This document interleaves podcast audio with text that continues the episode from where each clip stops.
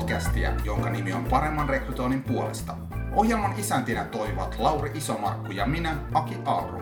Tutustu Paremman rekrytoinnin periaatteisiin ja ilmoita työpaikkasi mukaan osoitteessa double-u double-u double-u piste parempaarekrytointia piste fi.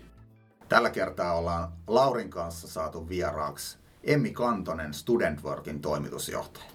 Tervetuloa. Kiitos. Mä oon tosiaan Emmi Kantonen ja kolmekymmentäneljävuotias Student Work Suomen toimitusjohtaja. Mä oon oikeastaan aina tehnyt omaa työuraa tosi vahvasti äh, asiakkaiden, asiakaspalvelun parissa, aika myynnillisissä tehtävissä. Opiskeluaikana niin tietysti opiskeluiden ohessa tehtävät hommat, kun, kun McDonald'sin asiakaspalvelutehtävät ja City Marketin osastolla asiakaspalvelutehtävät oli, oli ihan kullanarvoisia kokemuksia. Mutta että jos mä menen siihen tavallaan aikuisien työuraan, hyppään suoraan, niin ennen Student Workille tuloa niin olin kahdeksan vuotta Management Events -nimisessä yrityksessä kansainvälisissä tehtävissä. Ja työharjoitteluun menin kaksituhattakahdeksan kyseiseen yritykseen ja, ja siitä sitten erilaisten roolien kautta niin pikkuhiljaa ö, lähemmäs tällaista operatiivisen johtamisen roolia group-tasolla. Ja mä kaksituhattaviisitoista syksyllä tutustuin Student Workiin ja ylipäätään henkilöstöpalvelualaan. Sain yhteydenoton Student Workin perustajalta ja multa kysyttiin, että kiinnostaisiko lähteä työllistämään nuoria osaajia. Ja, ja kyllähän mua kiinnosti kiinnostava toimiala kaiken kaikkiaan ja merkityksellisyys ihan huipussaan työssä, kun yhdistetään sitten nuoret ja, ja kasvuhaluiset yritykset yhteen.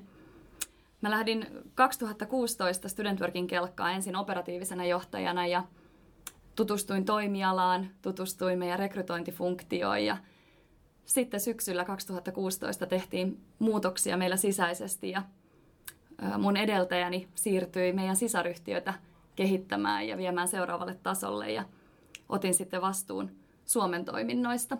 Eli nyt reilu kolme vuotta ollut, ollut mukana tätä tarinaa ja ehkä se, mikä, mikä mulle on omassa työssä se kaikista, kaikista suurin missio, niin on se, että Mitä, mitä Student Workkin tekee. Eli mehän ollaan nuoriin osaajiin erikoistunut henkilöstövuokraus- ja rekrytointiyritys. Tavoitteena auttaa asiakasyrityksiä ymmärtämään nuoren ihmisen potentiaali. Ja omassa työssä se pääsee kyllä valjastumaan myös, että mä itse koen, että omalla uralla muhun on usk- uskottu nuorena tosi paljon. Mulla on ollut hyviä esimiehiä, jotka on työntänyt eteenpäin uusien vaikeidenkin asioiden äärelle ja mä haluan omassa työssä tehdä sitä samaa. Et mä haluan meillä, meidän sisäisille työntekijöille, nuorille ihmisille auttaa heitä ymmärtämään, että missä kaikessa heillä on rahkeita ja potentiaalia. Jos mä pystyn jonkun kanssa hänen osaamistaan sanottamaan ja sitä kautta oivalluttamaan häntä, niin ne on ehkä mun työn niitä parhaita hetkiä. Millainen on nuorten työllisyystilanne, työllistymismarkkinat tällä hetkellä Student Workin näkökulmasta? Sanotaan, että nuorilla niin kuin muillakin työnhakijoilla niin on, on hyvät markkinat. Nythän puhutaan työnhakijoiden markkinoista ihan yleisesti ottaenkin, mutta enenevässä määrin yritykset näkee nuorissa sen potentiaalin ja mahdollisuuden. Mä uskon, että toki ihan demografian puolesta niin näin on pakkokin olla. Kyllä nuorilla on hyvät näkymät ja mahdollisuudet tällä hetkellä ja ne on aika avoimet ne mahdollisuudet, että ne ei enää rajoitu siihen, mitä sä oot opiskellut. Mahdollisuudet on rajattomat ja, ja kaikki, mitä sä oot tehnyt ja mitä sä haluat tehdä, niin määrittää sitä, minne kaikkialle sä voit hakea. Mun mielestä nuorten työnhaun markkina on tällä hetkellä nuorille oikein positiivinen. Hyvä, tämä keskustelu on lähtenyt oikealle trackille, sillä tämän podcastin teemana on haluamme tunnistaa työnhakijan koko potentiaalin. Mulla on hieman semmoista omaa asenteellisuutta, minkä mä halusin tuoda mukaan tähän keskusteluun erään kysymyksen muodossa. Eli puhutaan perinteisistä ansioluetteloista, mitkä nyt on ollut rekrytoinnin keskiössä jo no, niin kauan kuin mä muistan koko elämäni.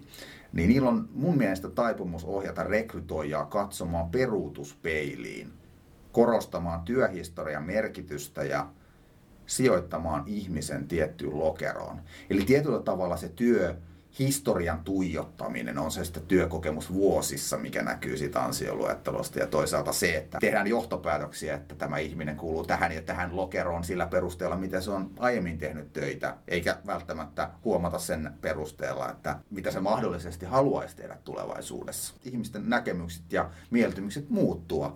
Niin kuinka tämmöiseltä peruutuspeilin tuijottamiselta voitaisiin sun mielestä välttyä? Ensinnäkin rekrytoijan on ymmärrettävä se uusi konteksti siitä, että kun työnhakijat ovat nuoria ja kokemattomampia enenevässä määrin, koska, koska nyt on nuorten sisäänmarssi käynnissä, niin rekrytoijan täytyy tehdä töitä sen eteen, että hän esimerkiksi valmistautuu haastatteluun ihan jo omalla asenteellaan sillä tavalla, että tiedän, että tällä henkilöllä ei tule ole pitkä C V mukanaan, vaan mun täytyy rekrytoijana tässä tilanteessa pystyä sanottamaan yhdessä hakijan kanssa ne hänen osaamisensa, ne hänen supervoimansa niin sanotusti, käymään keskustelua siitä, että mitä intohimon kohteita tältä nuorelta henkilöltä löytyy, pyytää häntä kuvaamaan niitä hetkiä.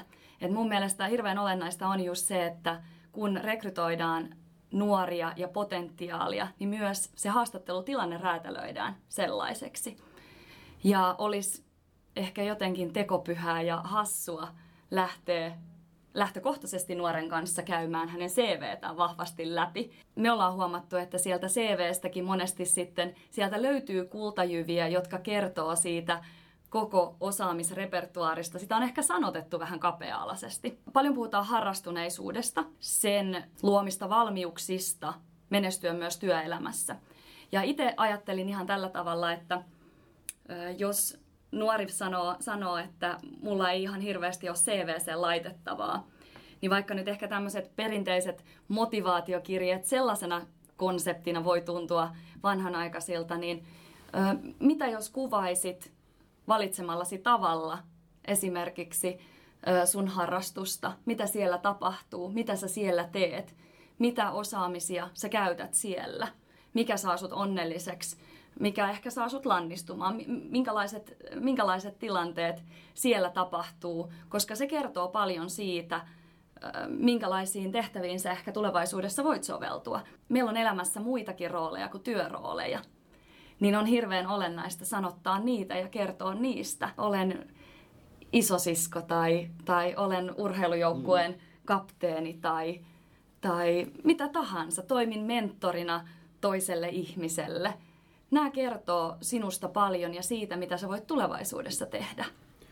Ja nämä on aika merkittäviä asioita, kun miettii juuri niitä nuoria, kun se, ei se työelämä ole vaan enää se ainoa juttu niille, vaan ne miettii just näitä muita asioita, niin se, että miten me autetaan heitä myös kertoa, että sanottaa se kokonaisuus, että se saadaan toimimaan, koska se, että ei, voi, ei voida vaan yksitikkaita nojaa siihen työelämään ja unohtaa kaikki muut, koska ne on niin vahvasti linkissä kuitenkin toisiinsa. Ja mä en tykkää sit joko toi ajattelussa, että sulla on vaan työelämä ja sitten on vapaa-aika, vaan kyllä tämä vuonna kaksituhattayhdeksäntoista ja tästä eteenpäin, niin ne lomittuu entisestään ja työn tekeminenkin, ne tavat muuttuu. Tässä tullaan nyt toiseen asiaan, mitä mä inhoan. Tässä tuli joku mun henkilökohtainen tilitys podcast, mutta työpaikkailmoittelu. Niin siinähän on hyvin tyypillisesti vielä perinteiset konventiot vallalla, eli hakemus ansioluetteloineen. Ja tietyllä tavalla työpaikkailmoituksiakaan ei räätälöidä sen kohderyhmän mukaan. Eli jos me otettaisiin se nuori kohderyhmä haltuun ja vaikkapa avattaisiin sitä, miten, miten tähän kannattaa vastata tähän työpaikkailmoitukseen ihan eri tavalla, niin mä uskon, että sieltä tulisi paljon relevantimpia asioita myös työnhakijoille esille jo valmiiksi ja auttaisi nuorta työnhakijaa ehkä reflektoimaan sitä, että minkälainen mä oon, mitkä mun vahvuudet on ja niin edelleen. Mm. Toi on just näin, koska esimerkiksi se, että kavereet on vainulla ja mitä ne on tehnyt sitä rekryprosessissa, kun ha- hakevat kans nuoria, nälkäisiä, hy- niin kuin haluaa tehdä myyntiä, mutta ei välttämättä kokemusta, niin se, että he auttaa heitä ja on siinä vaiheessa, kun ne kutsuu haastatteluun, että laittaa, että he tutustu näihin asioihin, ota selvää, niin osoittaa selkeästi sitä suuntaa, jo, että niin kuin mitä kannattaisi ottaa huomioon ennen kuin tulee siihen pöytään, että sinun ei tarvitse tarvitse tulla siihen haastattelupöytään sitten ja niin kuin alkaa siinä miettiä, että mitä, mitä mun pitäisi nyt sanoa tälle rekrytoijalle. Autetaan heitä myös siinä, että se ei tarvii, ei, ei odoteta, että niin kuin ottaisi niin kuin kaiken valmiiksi huomioon, vaan se, että hei, ota nämä tutustu näihin asioihin ja sitten kun tuut pöytään, niin pystytään vielä saamaan hedelmällisempi keskustelu puolin ja toisiin. Toi on itse asiassa semmoinen näkökulma, mitä mä oon miettinyt kovasti.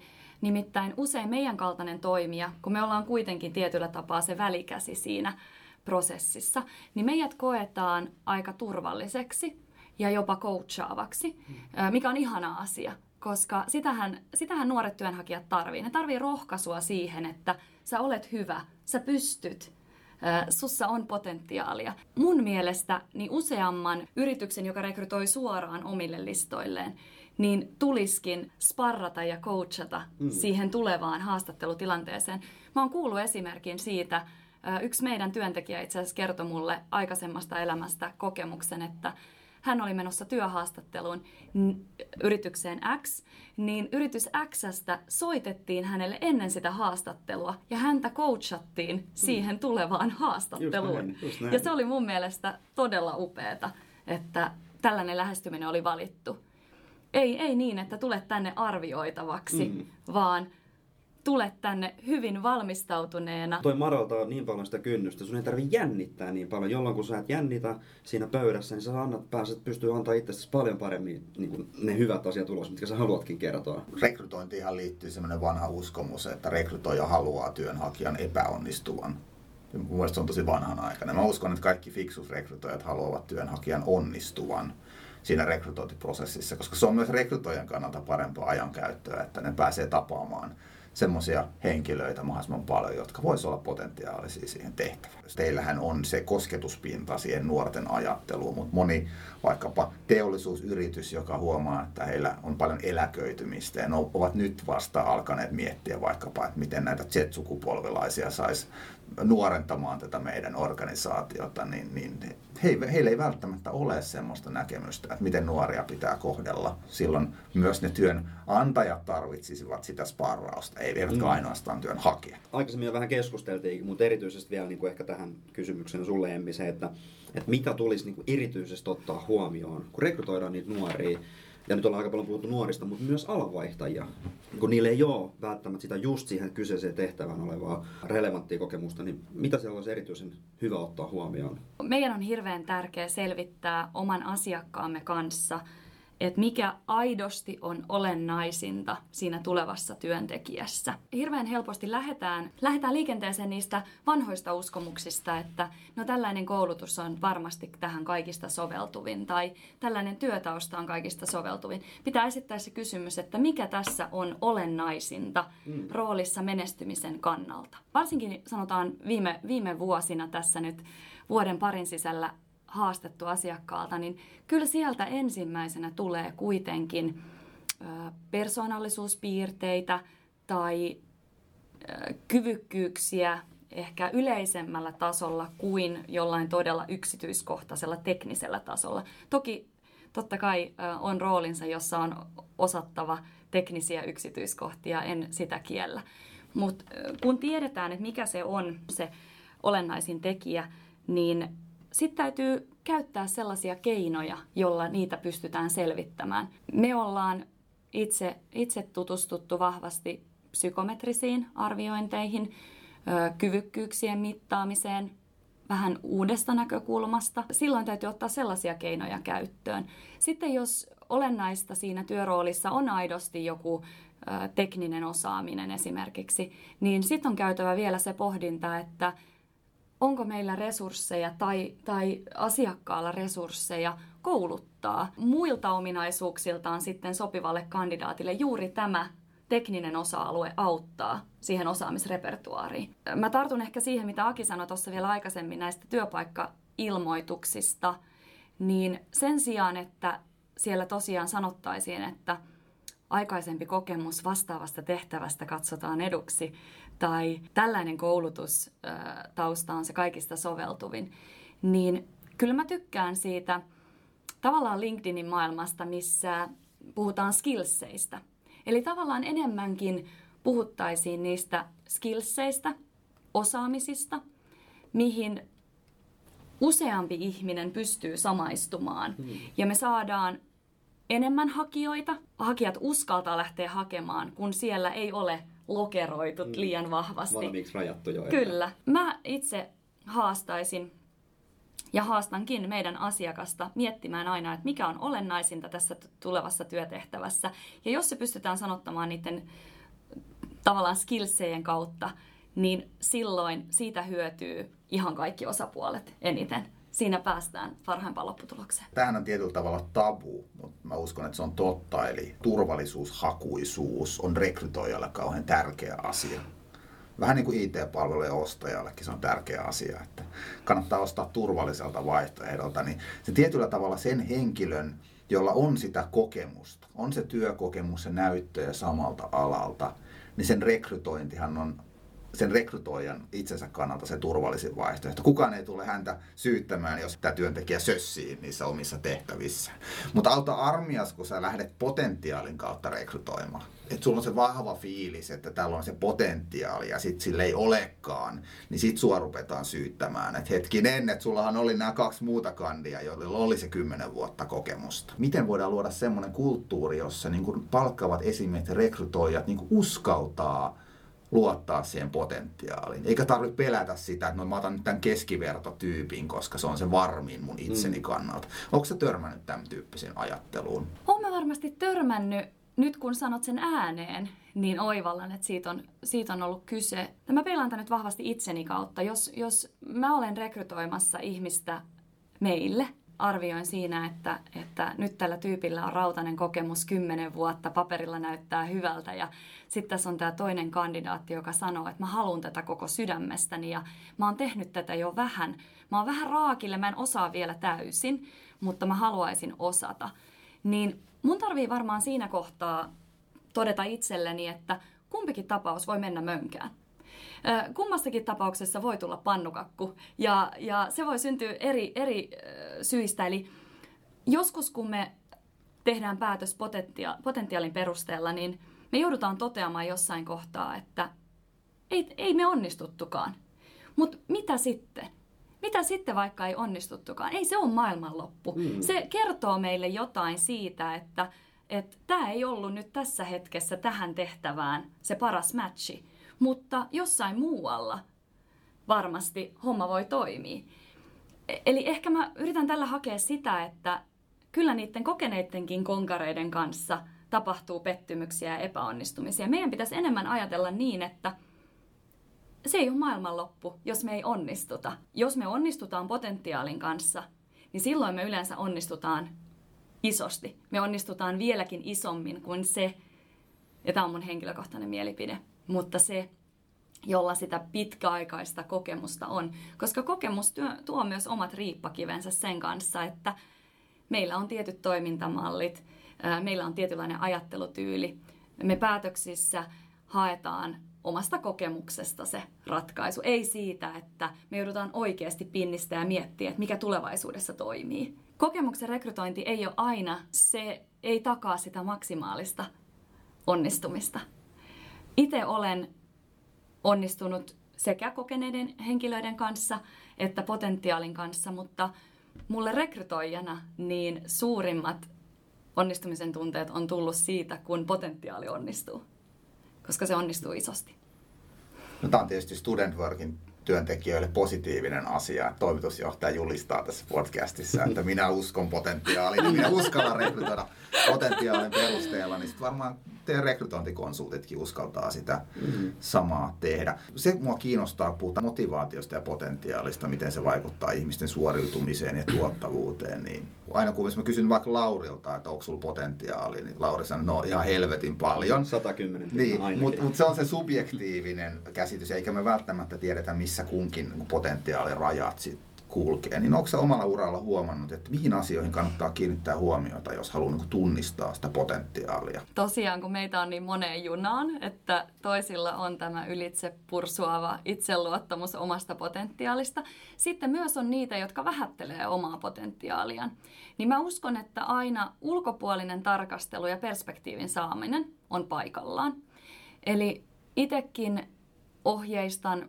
Mä olen itse asiassa mentoroinut yhtä nuorta ihmistä tässä viimeisen vuoden ajan, niin ohjeistan kääntymään muiden ihmisten puoleen ja kysymään, kysymään että hei, mä voisin kysyä nyt Laurilta, että Lauri, missä sun, sun mielestä mulla on potentiaalia sen perusteella, mitä sä mua tunnet. Eikä ehkä jättää sitä yhteen ihmiseen. Kysy vähän elämän eri osa-alueilta, erilaisilta tyypeiltä, eri ikäisiltä tyypeiltä, että, että missä mun potentiaali on. Ja sitten ehkä myös jakaa, jakaa se, että mä näen itse itsessäni potentiaalia tässä. Mitä mieltä sä oot tästä? Hirveän tärkeää on saada perspektiiviä. Mä uskon, että tästä syntyy se. Nyt puhutaan paljon siitä, että kaikenikäiset ihmiset työelämässä, ei pelkästään nuoret, haluavat jatkuvaa palautetta työstään. Melkein tämä menee ihan kliseiseksi, kun siitä puhutaan niin paljon. Mutta se, se on myös meille kuumemittari siitä, että, että missä meillä on potentiaalia ja kuinka paljon. Kyllä mä oon esimiehenä ollut tilanteissa, missä mä koen, että mun täytyy korjata jonkun käsitystä omasta potentiaalista tai antaa ainakin perspektiiviä. En mä väitä, että mun näkökulmani tai mielipiteeni on se totuuden sana, mutta jos mulla esimiehenä on tosi erilainen näkemys siitä, mitä yksilöllä itsellään, niin ainakin se täytyy keskustella auki. Että hoitaisin oman esimiesroolini huonosti, jos jättäisin sanomatta ja antaisin nuoren vaan olla siinä uskomuksessa, että, että nyt olen todella voimakas tässä asiassa tai, tai toisaalta todella heikko tässä asiassa. Niin kuin mä sanoin, niin myös kohtaan niitä tilanteita, kun mun täytyy sanoa jollekin, että itse asiassa sulla on tossa asiassa ihan uskomattoman paljon potentiaalia minun kokemukseni mukaan tästä ja tästä syystä. Potentiaalin ja motivaation niin kun tunnistamisessa ja mittaamisessa, niin mä mainitsin tosta, että ollaan meillä tutustuttu näihin psykometrisiin arviointeihin. Itellä useiden vuosien taakse, taakse menee jo niin kuin ensimmäiset kokemukset psykometrisistä arvioinneista, ja ne on ollut aika huonoja itse asiassa. Mutta että se, miten, miten nämä metodit on kehittynyt ja miten siellä hakija on otettu keskiöön ja huomioon, niin siellä itse asiassa mä oon ihan yllättynyt positiivisesti, miten paljon voi saada tietoa käyttämällä tällaisia työkaluja potentiaalista tai motivaation lähteistä.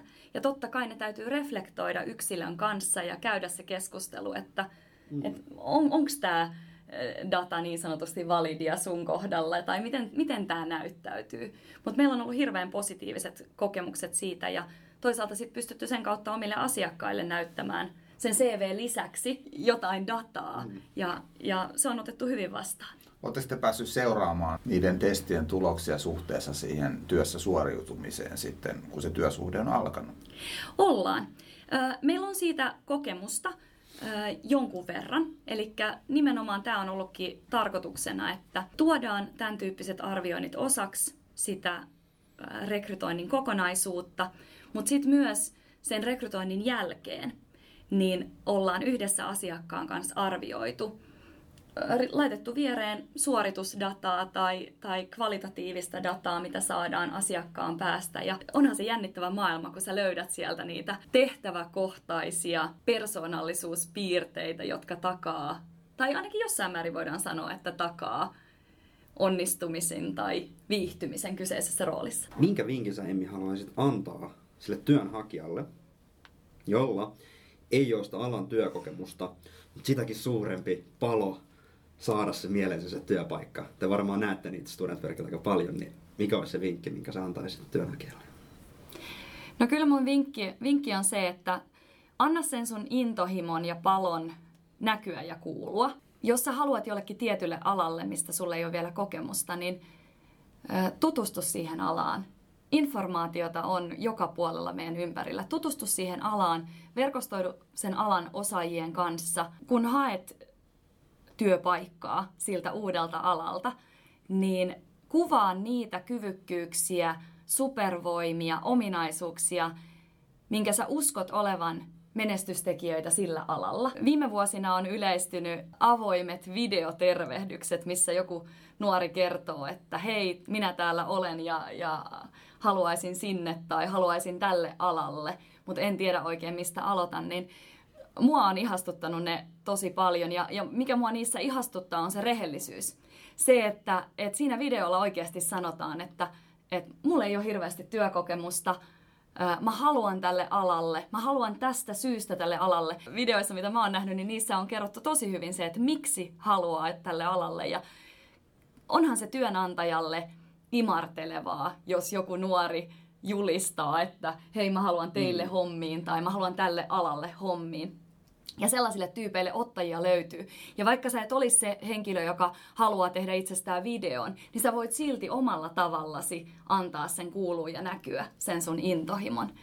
Eli sitä vaan sanottamaan ja rohkeasti kohti niitä omia unelmia. Sitten kun sitä paloa ja halua on, niin me eletään vuotta kaksituhattayhdeksäntoista, meillä on jokaisella taskussaan niin kuin rajaton määrä dataa saatavilla ja niin kuin info, infoa haettavaksi, niin se, että sitten vielä myös osoittaa sen halun sillä konkreettisilla teolla, että ottaa selvää ja tekee ja opettelee niitä asioita. Vaikka jos puhutaan digimarkkinoinnista, niin tuolta löytyy liuta ilmaisia kursseja, mitä pystyy käymään läpi. Ja sitä kautta, niin kuin, että vaikka ei ole sitä työkokemusta, niin nykyään pystyy kyllä, niin kuin on aivan loistavat mahdollisuudet ja työkalut, millä pystyy niin kuin osoittamaan myös sen palon ihan konkreettisesti. Ja koska sitä mä itsekin itse arvostan, jos mä näen, kun meille haetaan ja näkee sen innon ja palon ja sitten se on vielä niin kuin tuetaan sitä sillä, että on jo tehnyt asioita sen eteen, niin vitsi, se on kova kombinaatio. Potentiaali on siis kova juttu. Kiitoksia Emmi, että saatiin sut haastateltavaksi. Oli tosi kivaa ja opettavaista jutella sun kanssa. Kiitos teille. Kiitos. Oikein aurinkoista kevättä kaikille.